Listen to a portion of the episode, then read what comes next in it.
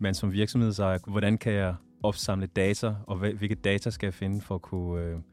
rette ind i min produktion og min øh, forretningsgang? De øh, forløb, som jeg har været ansvarlig for, de er typisk startet med, at virksomhederne har fået en såkaldt baseline beregnet. Øh, og en baseline er sådan en første grov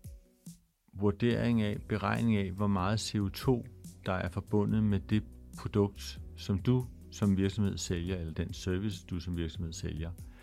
Og det er vel og mærket i hele værdikæden, fra at dit, hvis du sælger tøj fra øh, den produktion af bomulden ude på en bomuldsmark i Indien, at den bomuld bliver til tråd, som så bliver til en metervare, som så bliver skåret til og syet sammen til et stykke tøj, som du så sælger i Danmark for eksempel i en butik. Hele den værdikæde helt frem til, at faktisk dit tøj bliver brugt af en kunde, og til sidst bliver enten sendt på forbrænding eller indgår i et gensalgsloop. Hele den værdikæde øh, måler vi øh, CO2-udledningen på,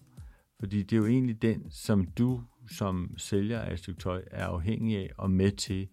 at skabe ved at sælge det øh, produkt, som du nu gør. Og den baseline har vi øh, indtil nu øh, udregnet i et værktøj, som hedder bæredygtig bundlinjeværktøj, men øh, det fremtiden, og det, øh,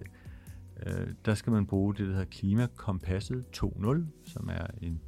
videreudvikling af et gammelt øh, værktøj, som er et webbaseret værktøj,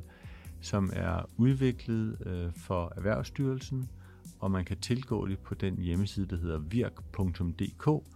som øh, øvrigt altid er en interessant øh, hjemmeside at besøge, hvis man er virksomhedsejer, fordi der samler de officielle Danmark, Erhvervsstyrelsen, Miljøstyrelsen og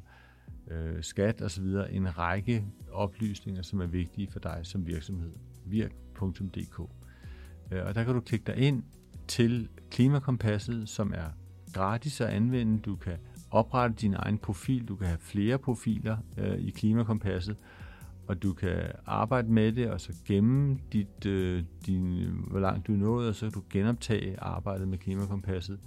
sådan så du i virkeligheden i skyen har et CO2-beregningsværktøj, som du kan bruge de kommende år. Og det er et værktøj, som øh, er kan bruges ret overordnet, hvor du kan vælge at sige, nu i første omgang koncentrerer jeg mig om de fire materialer, eller fire produkter, jeg sælger mest af.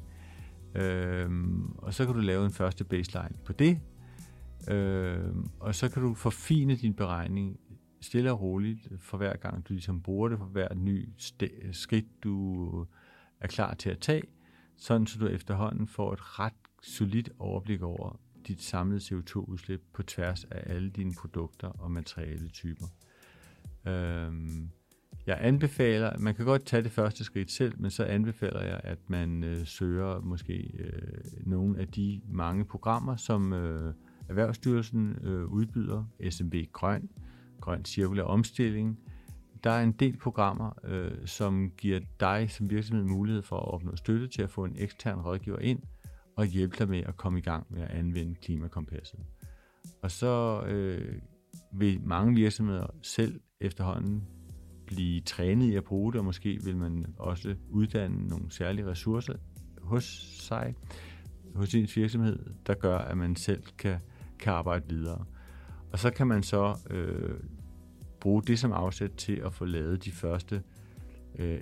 egentlig sådan autoriserede og dokumenterede CO2-beregninger på produktniveau, såkaldte LCA, Life Cycle Assessment Analyser, eller EPD'er, som øh, er meget udbredt i byggebranchen, Environmental Product Footprint,